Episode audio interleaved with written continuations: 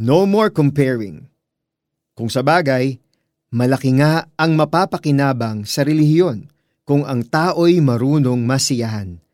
Wala tayong dalang anuman sa sanlibutan at wala rin tayong madadalang anuman pag alis dito. 1 Timothy 6, 6-7 Nagtampo ka na ba kay God kasi feeling mo may favoritism siya? Hindi ka naman nagkukulang sa pagdarasal sa Kanya pero bakit ganon? Parang mas mabilis niyang sinasagot ang requests ng ibang tao. Mas common na ang feeling na ito ngayon sa panahon na babad ang karamihan sa atin sa social media. It only takes a few seconds of looking at someone's feed bago mo ma-judge kung sino ang mas hashtag blessed sa inyong dalawa. Madalas, we conclude na tayo ang dehado, na napag-iiwanan na tayo, na kulelat tayo sa buhay.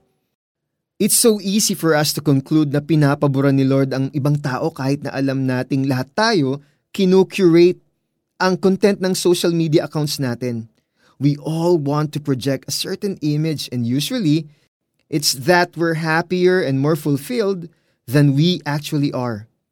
Alam natin ito pero hinahayaan pa rin natin ang sarili nating mag-give in sa inggit American President Theodore Roosevelt said something very wise. Comparison is the thief of joy. Napaka-toxic na habit nito and yet we don't take steps para mabura ito sa buhay natin. Dapat gayahin natin si Paul. Isa siyang Pharisee na nag-persecute ng mga Kristiyano hanggang siya mismo ay naging believer ni Jesus. Ikinulong siya dahil sa efforts niya na ipalaganap ang paniniwala niya. Sa panahong iyon, sinulatan niya ang ilan sa mga church na inestablish niya at pati na si Timothy, ang batang misyonaryo na mine-mentor niya. He could have easily spoken about how pitiful his situation is kung ikukumpara sa mga kamag-anak niyang ine-enjoy pa rin ang privileged life na meron siya noon pero hindi niya ito ginawa. Instead, ilang beses niyang ibinahagi kung gaano kaimportante na matuto tayong makontento o masiyahan. 1 Timothy 6, 6-7, 10-11, Philippians 4.12. Pero siya na mismo ang nagsabing hindi umusbong ang joy at contentment sa kanya dahil spiritual heavyweight siya. Sa 1 Corinthians 15.10 and Philippians 4.13, Inacknowledge niya na nangyari lang ito dahil sa biyaya na nanggagaling sa Panginoon. Kung gusto mo ring manatiling joyful and content in any situation, let God do His work in you. Let us pray.